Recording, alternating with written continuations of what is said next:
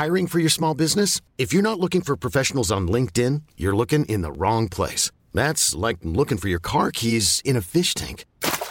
LinkedIn helps you hire professionals you can't find anywhere else, even those who aren't actively searching for a new job but might be open to the perfect role. In a given month, over 70% of LinkedIn users don't even visit other leading job sites. So start looking in the right place. With LinkedIn, you can hire professionals like a professional. Post your free job on linkedin.com slash achieve today. Ever catch yourself eating the same flavorless dinner three days in a row? Dreaming of something better? Well, HelloFresh is your guilt-free dream come true, baby. It's me, Keke Palmer. Let's wake up those taste buds with hot, juicy pecan-crusted chicken or garlic butter shrimp scampi. Mm. Hello Fresh. Stop dreaming of all the delicious possibilities and dig in at HelloFresh.com. Let's get this dinner party started.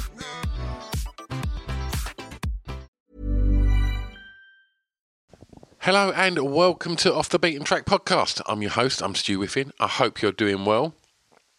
It's another week, it's another episode, and this is the first episode that I have recorded remotely. Uh, I'm recording this in the uh, the thick of the lockdown, and um, I was meant to have recorded this a while ago with uh, with my guest today, who's singer songwriter uh, Rachel Mason and uh, it never got to happen due to uh, the lockdown. So we've facilitated this via the means of Skype and two audio recorders. So you should still get exactly the same audio quality as usual.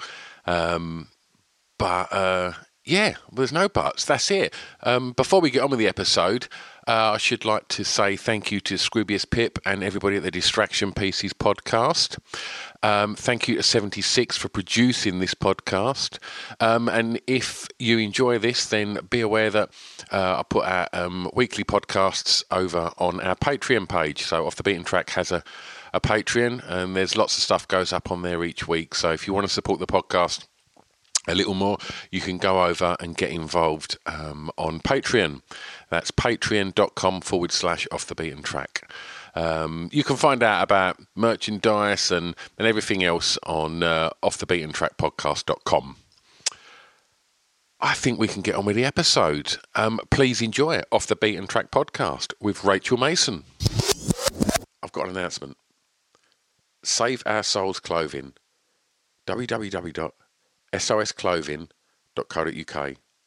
Why am I telling you this? Because they're our official sponsor. Yeah, that's right. Go and check them out because their clothing is off the scale. You're going to love it. So they've decided they want to be our sponsor, which is amazing. And what I have to do is I have to tell you about why they're amazing. So here's a little bit of blurb. So they've only been going a year, and they're based in Southend on Sea, just up the road from me. They put the company together based on a, a love of tattoos and alternative music, and they've worked with some of the greatest artists around the world to produce these items of clothing that are as unique as you lot. All of the designs are printed using biodegradable, sustainable, and water based inks. In addition to that, they only print on garments made by members of Fairwear Foundation. I mean, come on, great clothing and a conscience. Since going live in April last year, they've seen their audience grow massively and are now selling orders all across the world and they were recognised by Cosmopolitan magazine as one of the best sustainable clothing brands alongside names such as Stella McCartney. I mean, that's quite a first year, right? So go and check them out because they've put a lot of love into supporting this podcast and I couldn't be happier. What else they've done is they've given you 15% off.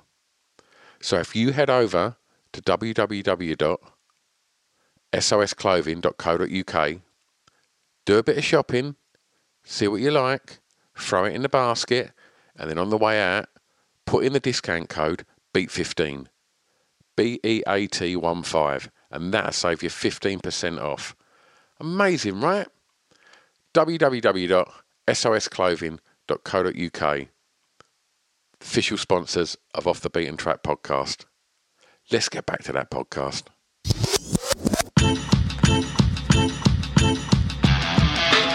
It's Off the Beaten Track podcast on the Distraction Pieces Network with me, Stu Whiffin.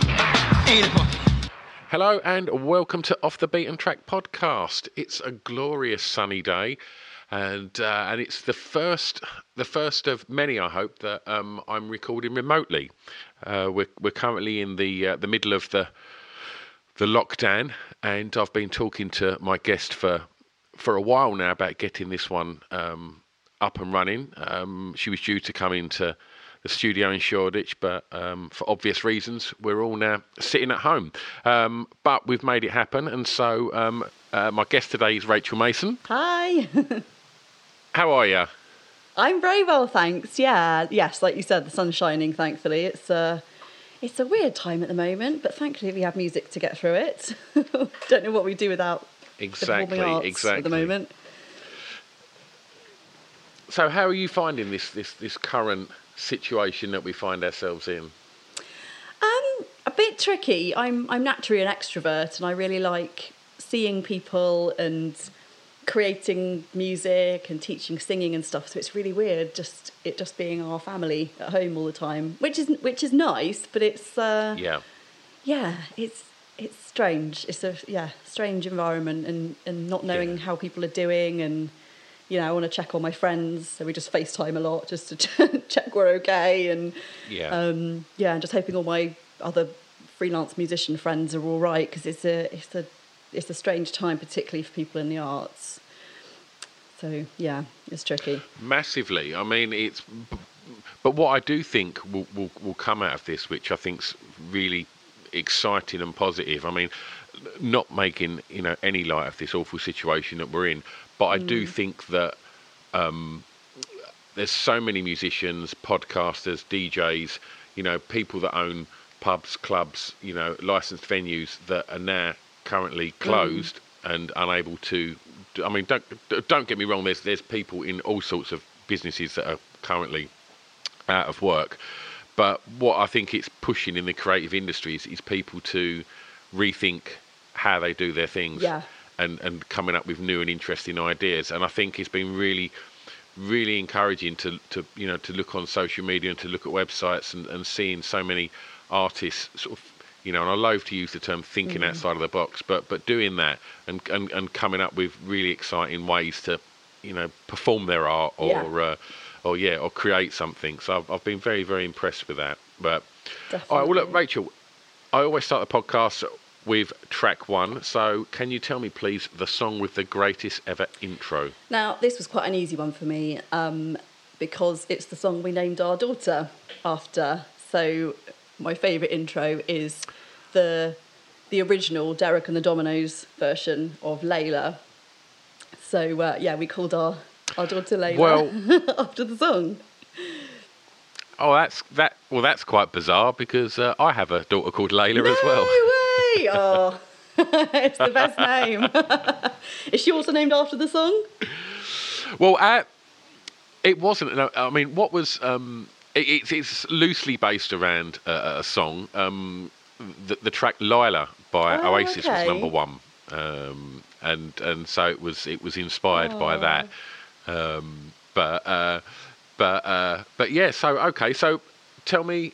I mean, what we should also do before we, we, we start sort of discussing um, the track Layla is is to kind of for those that aren't aware of your work to give them a kind of brief insight into into what you do. Okay, so I'm um, I'm a kind of freelance musician. I do lots of things really. I'm a, a, a wearer of many hats. Say it that way. I so I I, um, I run an artist management business called Listening Colour, where I um, work with um, unsigned young artists who need a bit of support in the music industry and.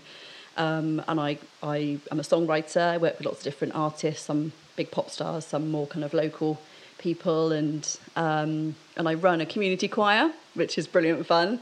And I teach singing, um, and I um, do a bit of uh, TV work, judging. Judged a show on Sky One, um, which was awesome because I got to work with Midge Ure, who is you know just amazing. So that was pretty cool.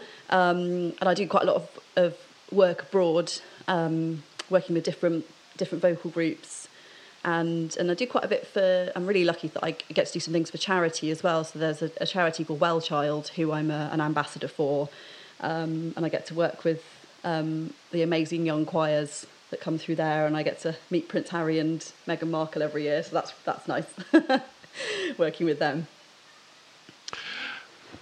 Lovely. Um, well, g- going back to um, uh, intros, and, and, and obviously the, the, the intro to, to to Layla's very very iconic. It's you know it's it's that that guitar lick that just sets the sort of premise for the Yeah. whole song. But as somebody that is is a songwriter um, for both yourself and other people, um, and I'm just interested to know. Um, I ask this question to most artists that um that, that are songwriters that I've had on this podcast is how how maybe the, the way that you approach intros has changed over the years um, in regards to how people now listen to music against how maybe they did a few years Yeah, ago. Yeah, that's quite interesting because it's um, a lot of things aren't especially live music anymore. A lot of them are, are kind of created in computers and things like that. So it's it's really interesting working with live musicians and um, particularly my I'm not a great guitarist by any means, but I work with quite a lot of people who are fantastic guitarists and they just noodle around and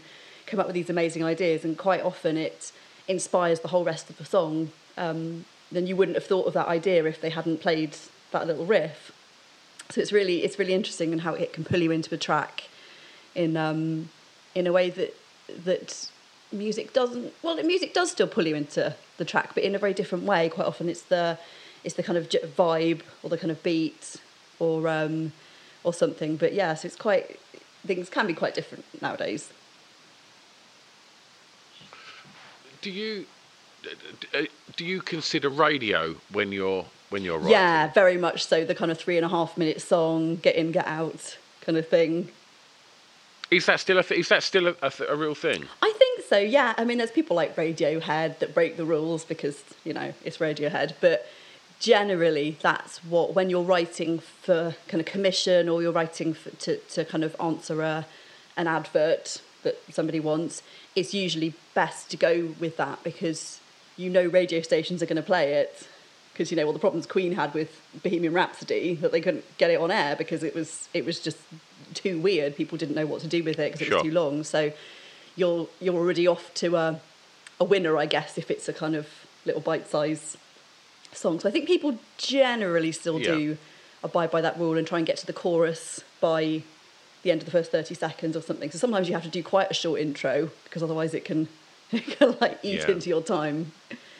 You, you, but you do see quite a, a common trend now of, of people starting songs with the chorus now. Yeah. you know, it's like some of you know, but uh, and I do think that you know, g- g- being the age that I am, I, I, I have such an affinity to, to, to the kind of you know the eighties uh, pop music, you know, the synth pop stuff that was was was so so hook inducing and, and, and melodic. But what I'm seeing now with like bands like, like even like bands like Bring Me the Horizon and and the 1975, like just high end pop. It's like it's really well Yeah. produced pop music and, and, and just the, the sort of you know, and, and I guess both of them bands probably will get thrown into other categories as well. But it's just it's really interesting seeing that kind of crossover now of, you know, whether you know, Bring Me the Horizon being a traditionally a, a kind of rock metal band, and and and, and obviously um, 1975 being what I guess you'd call an indie band, and just seeing that their production i- i- is just got that pop sheen to it now, and it's just opened it up to completely new audiences.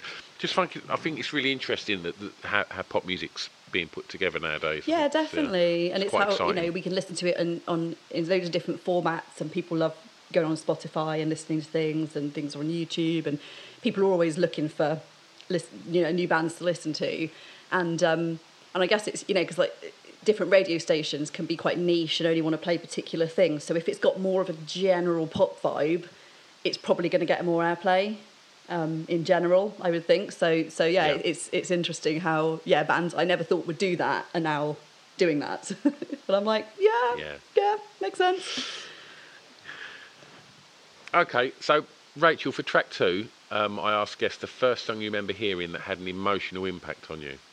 Yeah, I think I thought about this quite a lot because I was like, God, there's loads. Because I, I have a, a weird thing called um, synesthesia um, that means I can hear, mu- I see music as colours and I can taste it as well. So that's the weird thing I've always had, which I assumed everybody else had because, like, when you're a child, you just think you're normal until you realise when you say, "Oh, that that song's purple," people go, "What? It, what?" and um, my parents used to listen to. They used to make little tapes when we used to go up to visit family in London at Christmas, and Dad used to put one of his various tapes on, and it was always like random Christmas stuff. But one of the songs in there um, on that tape was "Wuthering Heights" by Kate Bush, and um, came out a few years before I was born. Um, but I remember the first time I heard her voice, I just thought, I said, "Who's who's this?" Because it sounded nothing like anything else on that tape, and there were some great things on the tape, but it was this almost like unearthly, angelic voice, and she just had so much artistry with it. It was almost like listening to an opera, but as a pop song. And then I got really, I, I was just fascinated with her and how she used her voice like as, a, as an instrument and um, and told this incredible story. Um, and it's just, uh, yeah, I, I just always always found her a, an absolutely incredible and unique artist. And I'm pretty sure she's influenced the way I sing because I'm also a soprano and have quite a light, ethereal voice. So I'm nowhere near as good as Kate, but but I, I'm sure that that's that's influenced me quite strongly actually the way that I the way that I write and the way that I sing. And it's uh, yeah, it's just it's just gorgeous that song.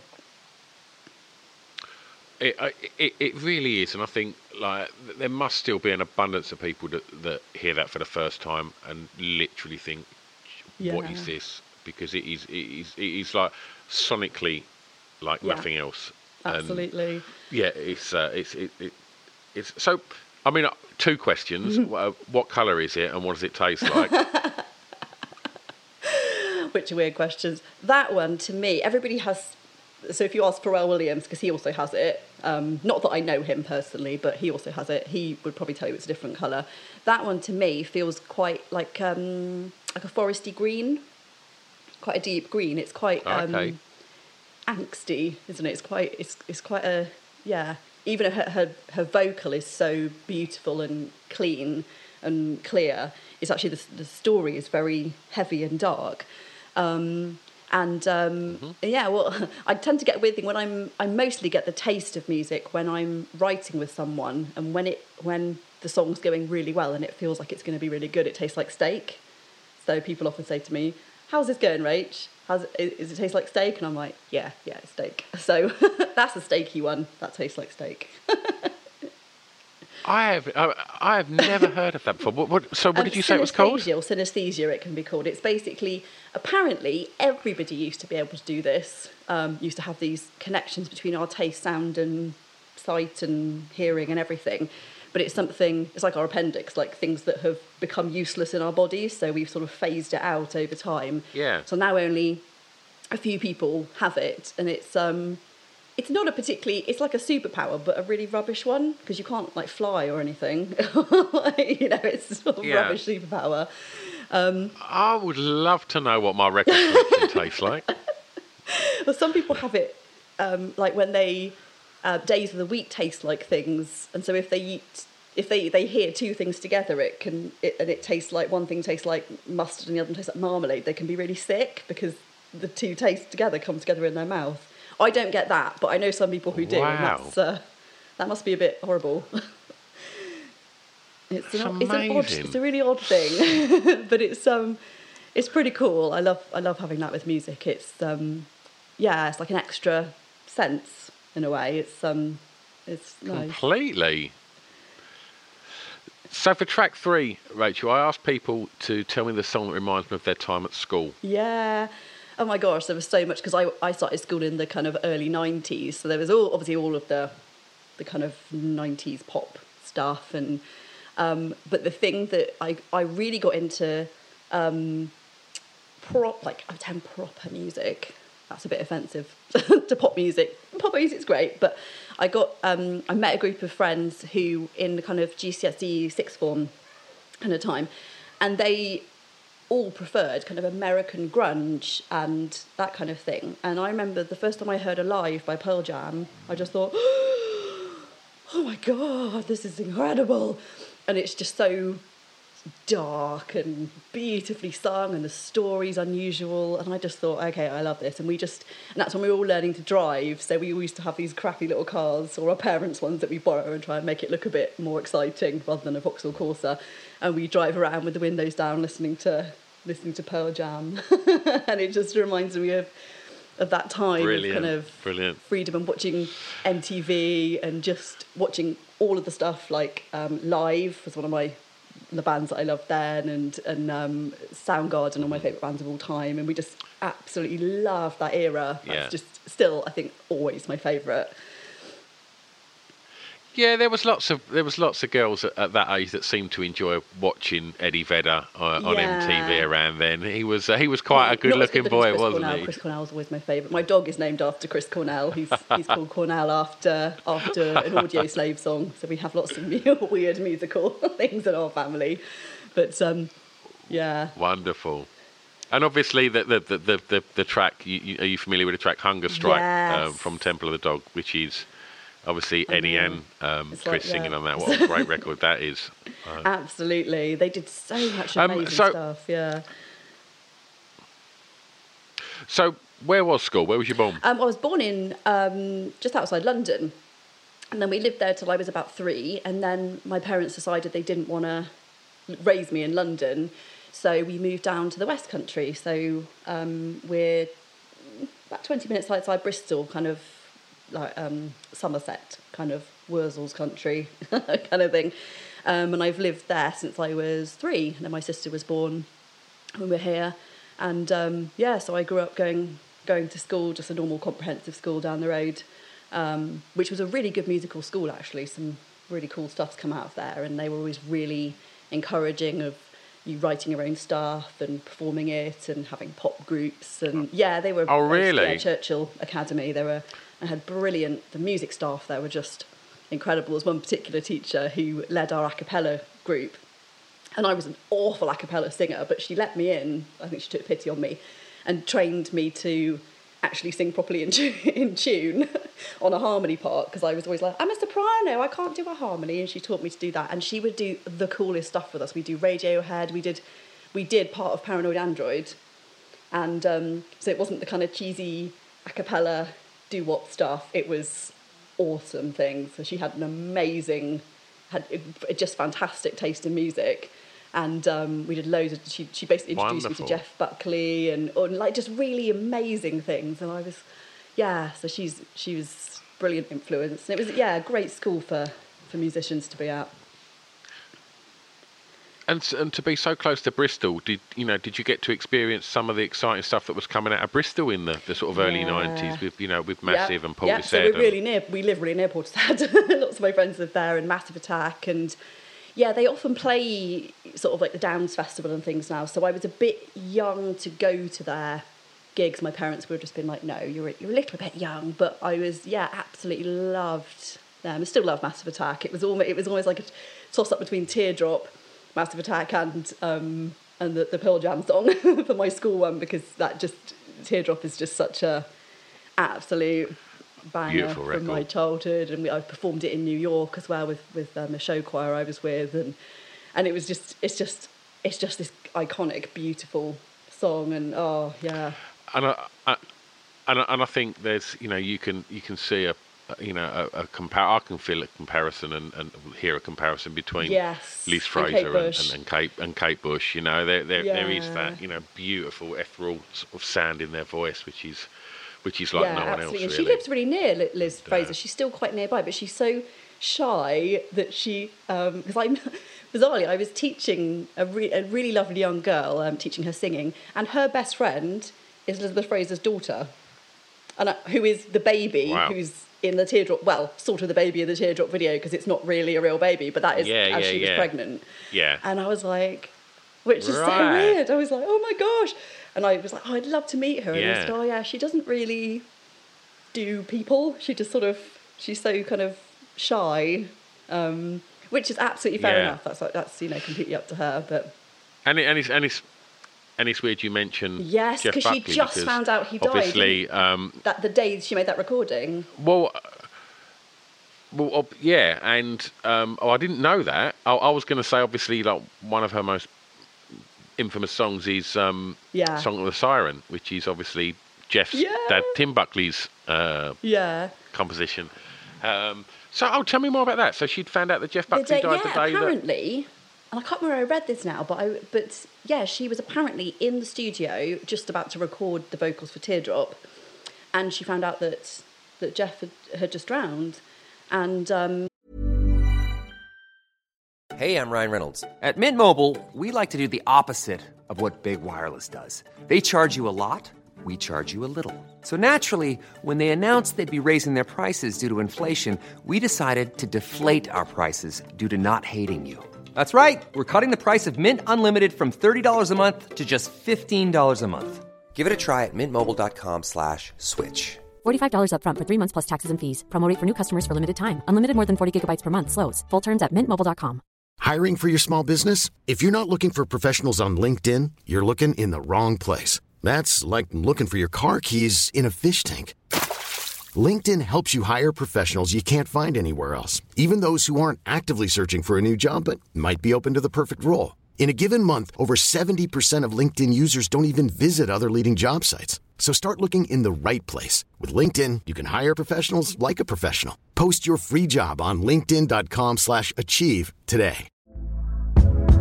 Hey there, it's Michelle Norris. I'm host of a podcast called Your Mama's Kitchen. When I travel, I'm usually looking for a way to find a taste of home when I'm not at home. And one of the things I love to do when I am at home is entertain. And Airbnb allows me to do that. When I was in California recently, I rented a house that had a great kitchen. And when we were sitting around the table, we're all thinking, we're in someone else's house. Someone could be in all of our homes as well. If you have a home, but you're not always at home, you have an Airbnb. Your home might be worth more than you think. Find out how much at airbnb.com/slash host.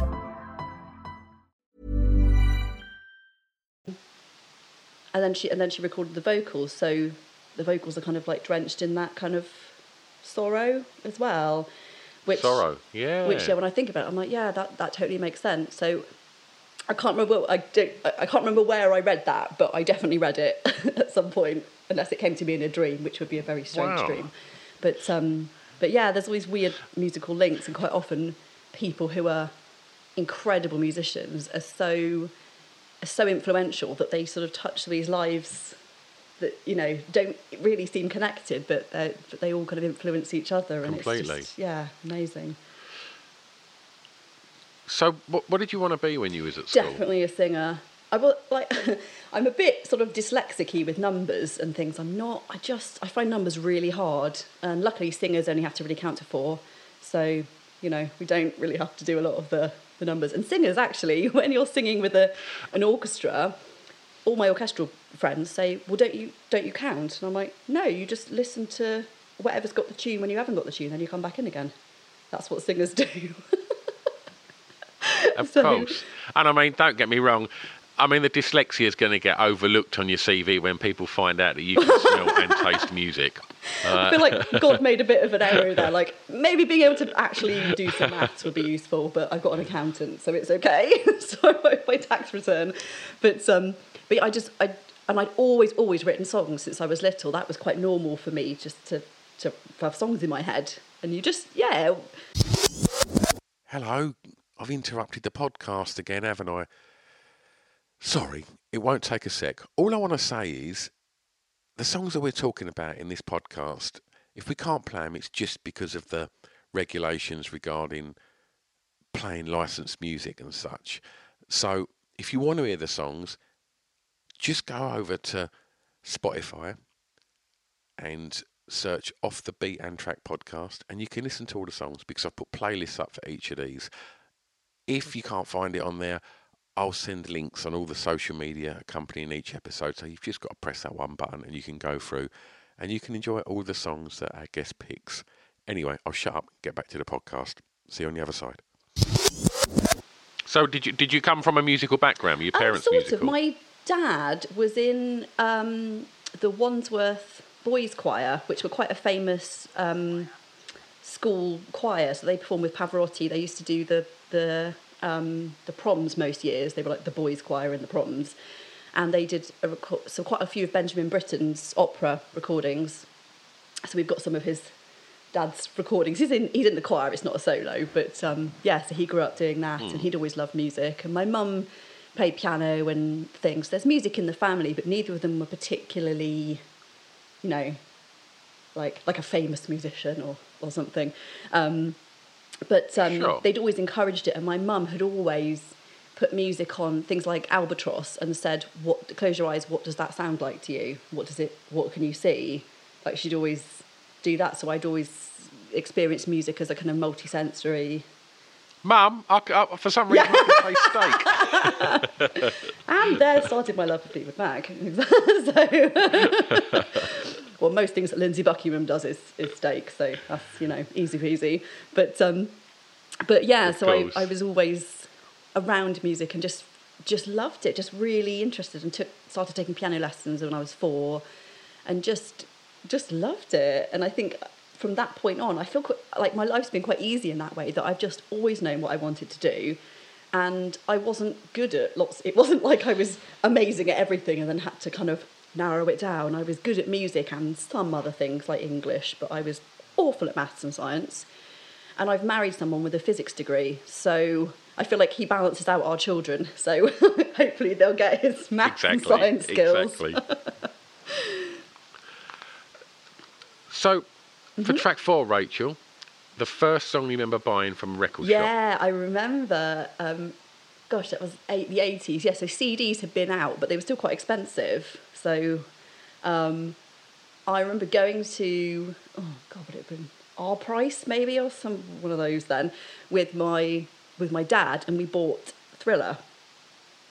And I was just obsessed with Michael Jackson at that time. And uh, we were friends at school, and we used to make anything into a Michael Jackson lyric and like we just did launch into "Leave Me Alone, Girl" like all the time, and our teachers would be like, "Oh, be quiet," and um, and it's just such an iconic album, and some of the some of his greatest tracks are on there, and there, and it was the kind of the MTV time where you'd you'd try and watch. We didn't have MTV, but my aunt somehow had recorded this video jukebox thing off the TV and sent us a video of it, and it had um, Thriller, Beat It, Billie Jean, all of the the kind of um, the amazing dance routines, and then we always try and copy the dance routines, which I am not very good at.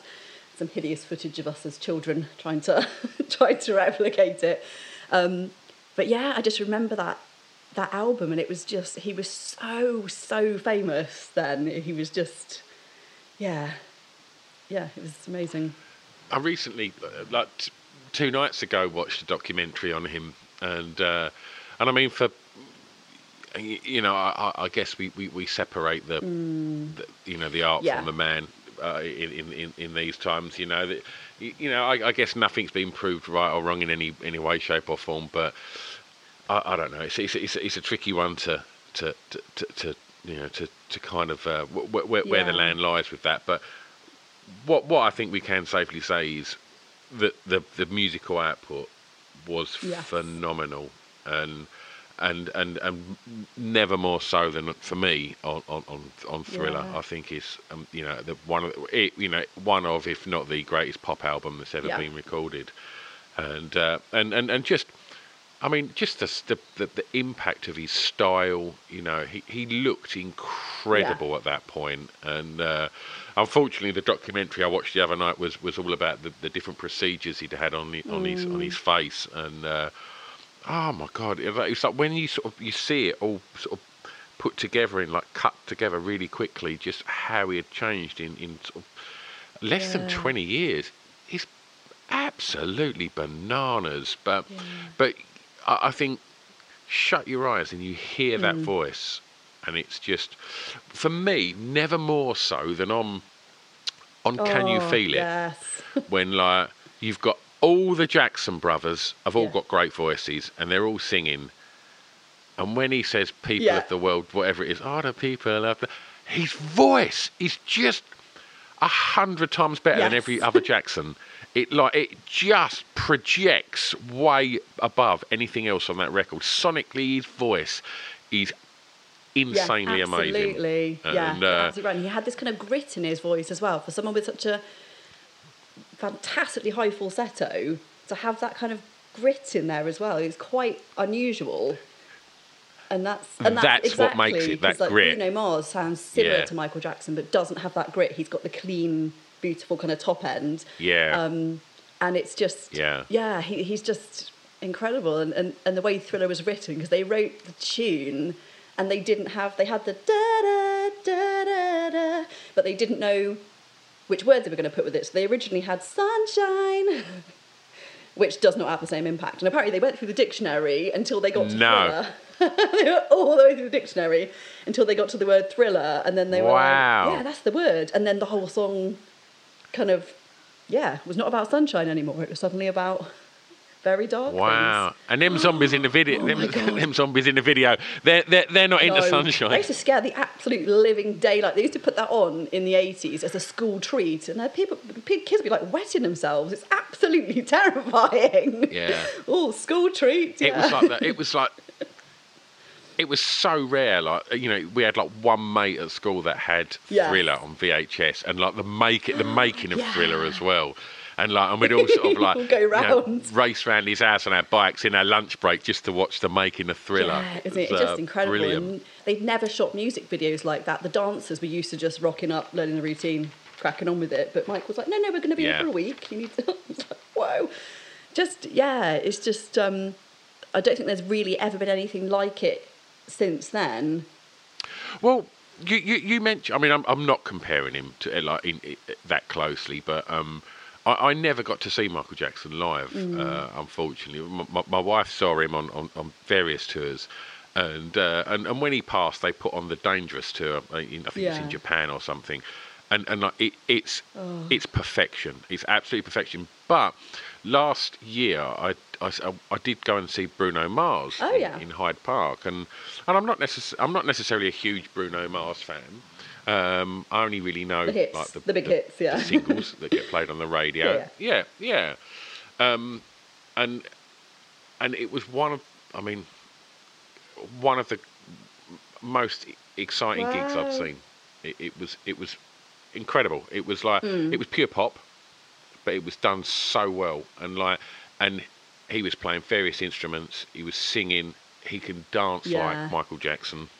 You know, his dancing was amazing, and and you know, he's a Yes, talented boy. You know, he's a very talented lad. He's, he's Bruno Mars, and yeah, it was it was probably the closest thing to seeing Jackson or Prince. I think is, is to see yeah, Bruno I Mars th- now. yes, I think you're right. Yeah, and it's um, yeah, I was always too young to go and see Michael Jackson, but I know people who did go, and that's like, oh, that would have been amazing seeing. Yeah.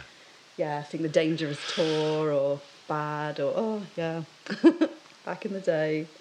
It's really weird. Like when you when you, you look back and you and because I'm always fascinated as to like who Yes, supports yeah. who, like you know who was the support acts on it. And when you look back at like the the bad tour and stuff like that and dangerous, and you just think, oh right, who supported Michael Jackson? Because it, you know he, he was the biggest Yeah. artist in the world at that point, without a shadow of a doubt. So the the supports must have been amazing. They were shit. it was like I think it was like. Well, one of them it was Oh Kris Kross. God, with their one song. Yeah, w- w- exactly.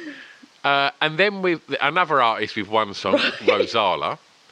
Uh, and I mean, got- she got a few more hits, I guess, but Kim Wilde. Okay, like- that's odd. Yeah, I mean, I mean, he couldn't have been struggling with a mortgage. I mean, he could have maybe forked out a couple more quid and had someone a little bit better. Him, were they? to be quite honest, you didn't need to. never, never, It's like having exactly. unattractive bridesmaids to make the bride look prettier. You, he didn't need that. He didn't need that. he was always going to win.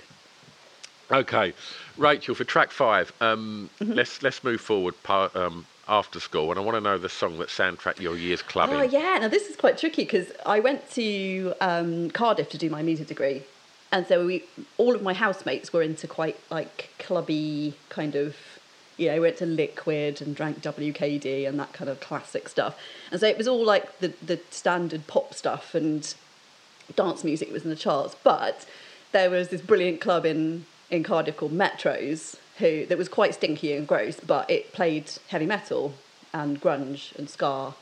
And so whenever my friends came up to visit, we always went there. And um, and then some of my friends at their unis had like rock and indie nights, so we'd always we'd go there. And so we listened to a, a lot of grunge, particularly Soundgarden, who were my kind of favourite band. And um, Spoonman always just reminded me of like just leaping around in leather trousers, loads of eyeliner at these these clubs, and um, and just having a great time. There was loads of um, Rage Against the Machine and that kind of thing there. But yeah, Spoon, I love Spoon Man as well because it's got it's, it's relatively uplifting for for grunge, and um, with a spoon Yeah. solo and um, all their kind of unusual rhythms that that Soundgarden had. And um, yeah, I just just love that song. It always makes me feel kind of happy and like I want to just jump around, have a bit of a mosh. So was was uh, being in Cardiff? I mean, that was so. Was that like the sort of early to mid nineties around the time of sort of Soundgarden and Rage, or was these it was more retrospective because I was yeah it was more like 2000 and 2000 to 2003 so they, it was a bit after them Right, okay. um, but yeah they were still playing all that they had Ska Nights on Tuesday so there was loads of madness and weird things like that Wonderful. So was you also? Um, was you going to gigs then? Was was Clwb Ifor Bach happening? Like, was you going to watch? yeah we went yeah I went to do quite a lot I really liked Counting Crows at the time so we saw Counting Crows a few times they're they're interesting to watch live because they don't play anything the same as on the album at all. And if you if you want to listen to August and everything after, don't go to the gig because it's not they, they don't play. They never play Anna Begins anyway. They just never do it.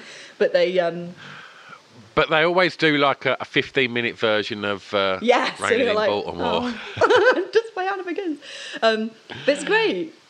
He really wants a raincoat. he was very drunk at one gig that I went to in Hyde Park, and um, Adam Duritz fell off a speaker. He was like, it was yeah, it was quite quite, it was quite funny. So I, but yeah, I, I mentioned like um, a, a- venue a minute ago. I don't know if you ever went there in, in Cardiff. The kind of the, the toilet circuit gig was the Clwb Ifor Bach, loads of times. and uh, and that was yeah, where. yeah. All right. So did you, who did you Um, see there? No, we didn't see. I didn't see Muse there. I, just thought, I think they were playing at the bigger. Oh god, they call it something else now. It's called the Metro something something or other. They call it something else. But I saw Muse there. I can't remember. who I saw at Ifor Bach now. Even when we're on a budget, we still deserve nice things. Quince is a place to scoop up stunning high-end goods for 50 to 80% less than similar brands. They have buttery soft cashmere sweaters starting at $50, luxurious Italian leather bags, and so much more. Plus, Quince only works with factories that use safe, ethical, and responsible manufacturing. Get the high-end goods you'll love without the high price tag with Quince. Go to quince.com slash style for free shipping and 365-day returns. Ever catch yourself eating the same flavorless dinner three days in a row? Dreaming of something better? Well, HelloFresh is your guilt-free dream come true, baby. It's me, Keke Palmer. Let's wake up those taste buds with hot, juicy pecan-crusted chicken or garlic butter shrimp scampi. Mm. Hello Fresh. Stop dreaming of all the delicious possibilities and dig in at HelloFresh.com. Let's get this dinner party started.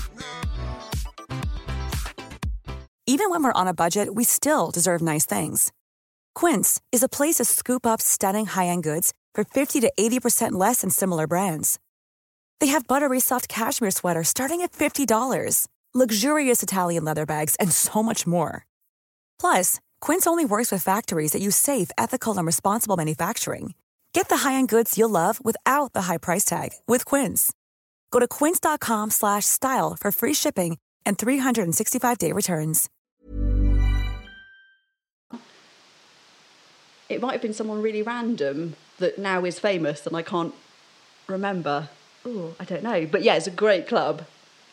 Yeah, really great. Yeah, yeah, yeah. it's a lovely loads of amazing places like that. It's um, it's a brilliant city. So much going on all the time. So, Rachel, what, what what did you want from from clubbing? I was I wanted to listen to some really good music and have a little, yeah, dance with my friends. And I was, I did used to drink quite a lot at uni because everybody did, and you recovered quite quickly. Now I barely drink at all because I have two toddlers and one of them will wake up in the night or something and you're like, if you're hungover, that's just not not a great place to be. So I think I did all my drinking then, and uh, um, and I just used to love going out and with my friends and yeah, and going to the kind of mainstream clubs and like the student union and stuff. They play lots of Robbie Williams and you know that kind of stuff. But um, I'd always try and seek out the places that played the stuff I really liked because I just Yeah. it was just much more fun and um, edgy and grungy. There'd always be sweat running down the walls at metros. And it was uh, before the smoking ban, it didn't smell too bad, but afterwards you could just smell sweat, and that was a bit grim. I think the cigarettes were like preferable to the stinky feet and sweat smell because it wasn't a very big place. It's uh, it, it, it, Yeah. it's so true. It's like I, I, I run a, a nightclub very Yeah. similar to what you're saying, and uh, and and that moment when that smoking ban come in for a good couple of months, there was a a very strange aroma Yeah. in the air. it took a while, because it was constantly just mar- yeah, yeah. masked in in.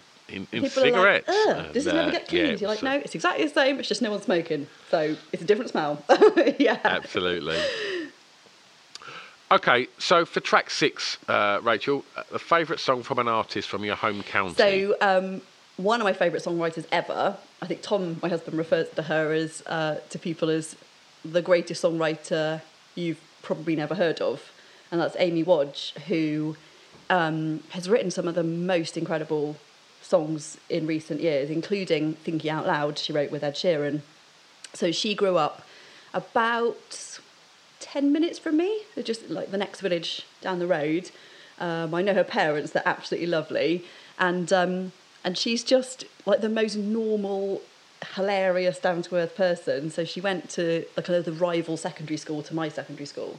Um, and um, we'd never known each other then. She's a couple of years older than me. And then she ended up going and studying in Cardiff as well. So we've done very similar things, but had never actually properly met. But we know loads of people who know the same people. It's quite weird. But I met her at a couple of her gigs, and um, that was kind of before because she'd worked with Ed Sheeran when he was really, really young, um, and they'd written together. And because he's quite a, um, a kind of caring, sharing person, he likes kind of honouring people that have helped him on his kind of journey to being such a massive success. So, um, so she went over to his house at some point, and they just sort of noodling around and wrote "Thinking Out Loud," and it ended up going on the album because it wasn't it, the album was finished and, and done and she listened to the album. She was like oh that's great. And then they just they just wrote thinking out loud just sitting on his sofa that night. And it's become one of the most like purchase songs of all time and like the number one first dance for weddings and bonkers So, needless to say, Amy's probably not struggling with the mortgage at the moment. Not, no. And then it was amazing because she then won a Grammy for it, which was just brilliant because it was so well deserved. And um, and then it's kind of opened the door for her to work with loads of other people. So she's been writing with all kinds of people. Um, she worked did uh, works with um, Camila Cabello, and she wrote um, a song called oh Parallel. Is it Parallel Hearts or something for Keith Urban? Um, and she gets name checked now in things. Quite often people just say, oh, yeah, yeah, this Ed Sheeran wrote this song for me. But now they say Ed Sheeran and Amy Wadge and some other people wrote this song for me, which is really nice because she's getting the recognition she deserves.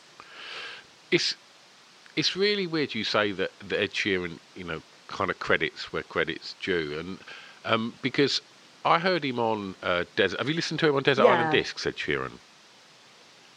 And he plays um, a track by um, oh, what are they called? They've done the JCB song. Um, My dad's Bruce. Lee, uh, I'm Luke. I'm three. My dad's Bruce Lee. Um, oh God, what was the band called? Um, but basically, that band was um, the, the the the first band that took him out on tour Oh, when he was a, a, a, a, young artist. And he went, You might hear some influences when you play this record. And he put on the record by him, and it was just an Ed Sheeran record. And it was like, wow, that's unbelievable how much you've prestiged this artist here, which was an ama- was a brave move Yeah. of him to do that, to literally play something that he knew everybody was going to go, yeah. what? That's an itch, you know. It just sounds like you know you based your career on this this this band, and uh, but but to then Yeah. credit them and, and bring so much attention to them as well was you know he could quite easily have just gone, oh, I'm not going to play that because people are going to hear where I get some of my ideas from. Completely embraced it and credited them, and I thought that was a really really cool thing. Uh, definitely, definitely. Okay. Um, oh, it's driving me mad what that band was called. Oh, gosh. It, that that one hit and it went straight to number one, the JCB song. I'm gonna I'm gonna Google it while Yeah. we, uh, while, while we, You gotta uh, know, while haunt you, It'll yeah. drive me up the wall. Yeah. Uh, right, say, Amy's exactly It the same was- with her, with how she does things, and she's so amazing at supporting young artists. And one of my students, Owen, um, Owen Francis Black, he's amazing songwriter, and he and I co-write together quite often. And she had him open for her show in Somerset in December, and so and that was just awesome. Ah, it was such a great thing for Owen because he's he's ridiculously talented. He's just bonkers, bonkers, insanely cool, and, and just this lovely kid. And um, and yeah, she she let him do that, and it was an amazing set. And um, and he played some of the songs that he and I had written together, and I was like, oh my gosh, song I've written is being played at an Amy Wadge gig, ah! which um, which was amazing. And it's I think artists that are like that that are really really sharing and really you know generous with their time and their um, their expertise and all those things are they just become even nicer people you just think think even more of them rather than just being Yeah. talented so yeah i think amy's just just amazing Definitely. Well, that band was called Nizlopi. Oh yeah i vaguely remember them now yeah what a weird band name Yeah. So go go and go and on Spotify and listen to Nizlopi, and, and go, you will be "Oh, like, "Oh my god!" It, it's so obvious. um, okay, la- last track, Rachel. Um, a song that many many may not know that you would like them to hear. So it's your opportunity to to turn someone onto a song that, that they've probably never heard before. Cool. So, saying a Radiohead song, people will roll their eyes and be like, "Duh, we've heard of Radiohead." Um, but uh, my husband introduced this one to me. He's got everything that Radiohead ever, ever made, ever, ever, and um, he um, and he he sang this in the car to me once. It was just we were going to my cousin's wedding, and he just made up a harmony and just sang it along with Thom Yorke, which was lush. Um, and it's it's the song "Like Spinning Plates," but it's it's a, it's the live version. Um, so the one on the on the studio album, I'm not as keen on. It's quite unusual because it's another song backwards. So it's another song called "I Will" from um, is Radiohead song, played backwards, and then on the li- on the studio recording, Thom Yorke learnt the lyrics backwards and sang it backwards, which is quite quite impressive. But then you know it's Thom Yorke, so he is pretty impressive. Yeah. Um, and then the then when they do it live, they play it they play it on their instruments, so it just sounds like a normal track. Um, and then he sings these incredible lyrics over the top, and it's just it's amazingly weird and unearthly song. And and, it, and because it's from an EP called "I Might Be Wrong," live EP, a lot of people don't have it. And um, we played it to um, my almost three-year-old daughter. She went, oh, "Mummy, it's amazing!" And so she quite often requests to have like spinning plates on, so we can all have a little dance before bedtime. And so like I like that she, you know, my three-year-old is into Radiohead. She also loves Burn the Witch, which is quite scary, and she she does she loves Burn the. She loves all the strings on it. Um, but yes, that's like a family favourite. But it's quite a weird song for our, our kids to like. But yeah, it's, it's beautiful. Yeah, that that that live um, that live EP or mini album, whatever it was, um, that that did seem to pass by quite quietly, um, which which which I was always surprised at because it was probably at you know. Pr- Arguably around the time of Radiohead's commercial Yeah. peak, really. Like it was, was that was that around the was that post? ooh, was that around the time of Hail to the Thief, I or maybe a bit before Oh, that? My husband would I can't know. remember. He knows the chrono, he knows all of it, everything. But um, yeah, I think it's around then, and it's yeah, and they did some strange things, which which is very them, where they'd put an album online and then just say, nah, pay whatever you want, and so So they people wouldn't. Some people wouldn't pay anything for it, and some people pay hundred quid or something. So it, it might be one of those ones where they they didn't do a lot of publicity. But I think if you look at the stats on that, I think the lion's share of people paid yeah, a full, definitely a full because price they, for that paid album. what they th- thought it was Right. worth, and it's incredible. Yeah.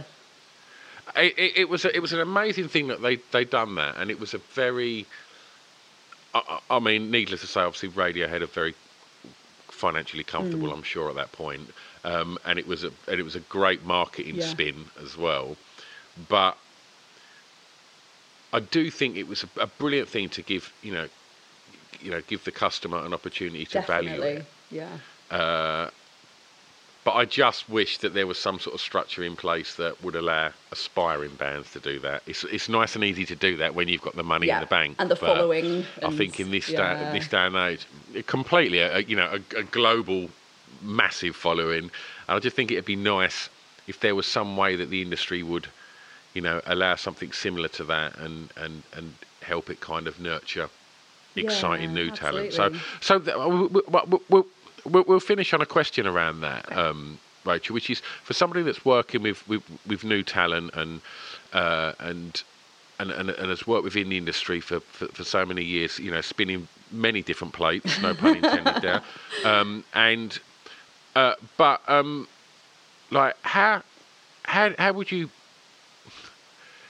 how do you see it, and how do you see the future for for new and aspiring bands, singers, songwriters? Oh, that's a tricky question because things are changing massively, and there isn't as much money in the industry now.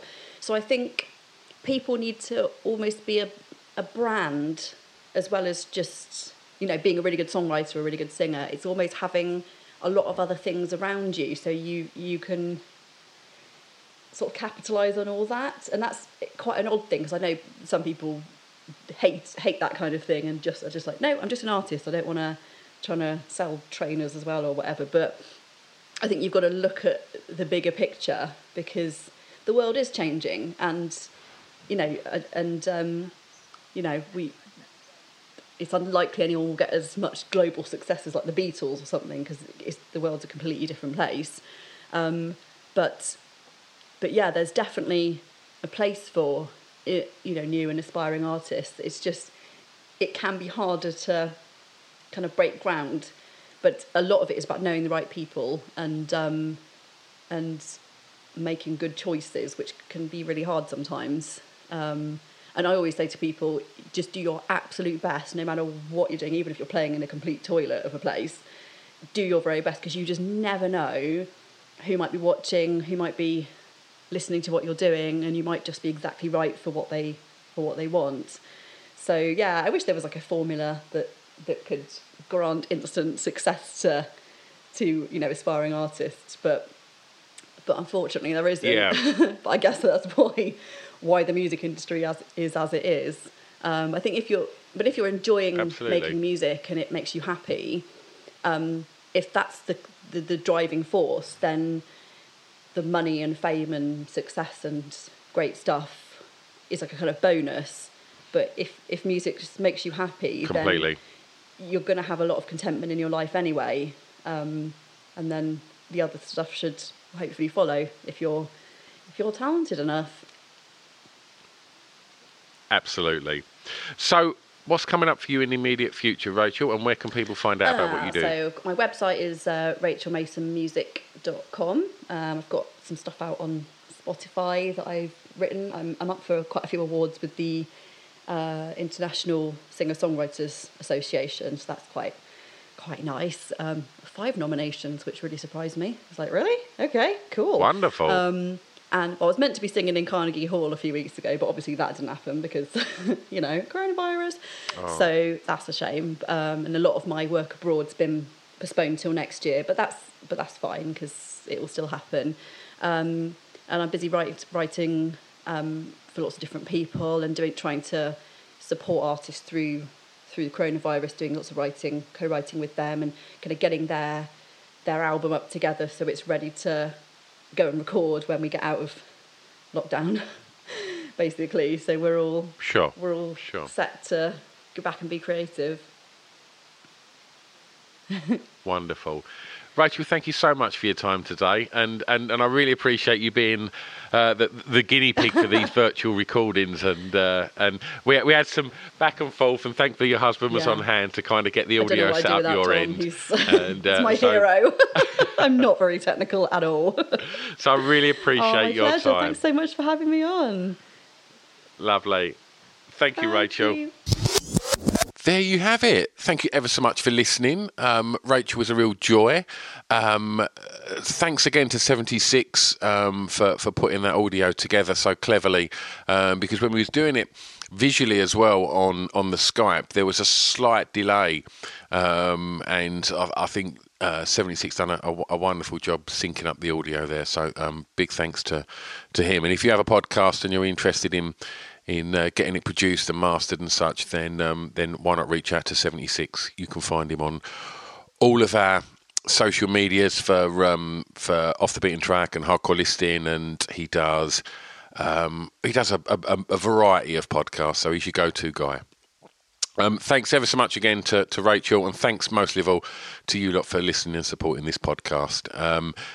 Like I said at the beginning, if you enjoy it, head over to Patreon and uh, and and you can get loads more episodes over there. Um, and if you're still thirsty for podcasts, go and check out www.podbiblemag.com. The podcast publication put together by myself, Scroobius Pip, and Adam Richardson. It's a one-stop shop for all things podcasting. You can read it online. You can buy print copies online. Um, we've got a podcast as well each week. Me, Pip, and Adam speak to the kind of cream of the crop of the the podcast universe, um, and we we ask them to tell us all about their podcasts and the podcasts that they enjoy listening to. So uh, that's out every week on uh, all the usual places. So go and check out the Pod Bible podcast as well. Right, I'm going to take a breath, and uh, I'm actually going to go and have a cup of tea.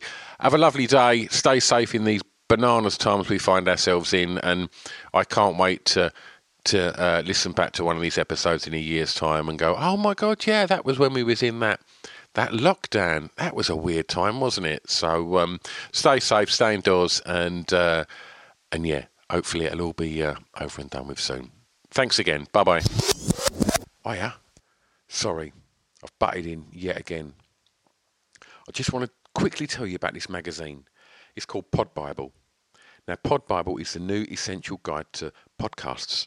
It's put together alongside Spotify and Acast, and it's a one-stop shop to tell you all about the podcasts you maybe know about, but definitely about a load of the podcasts that you probably don't know about that we think you should know about.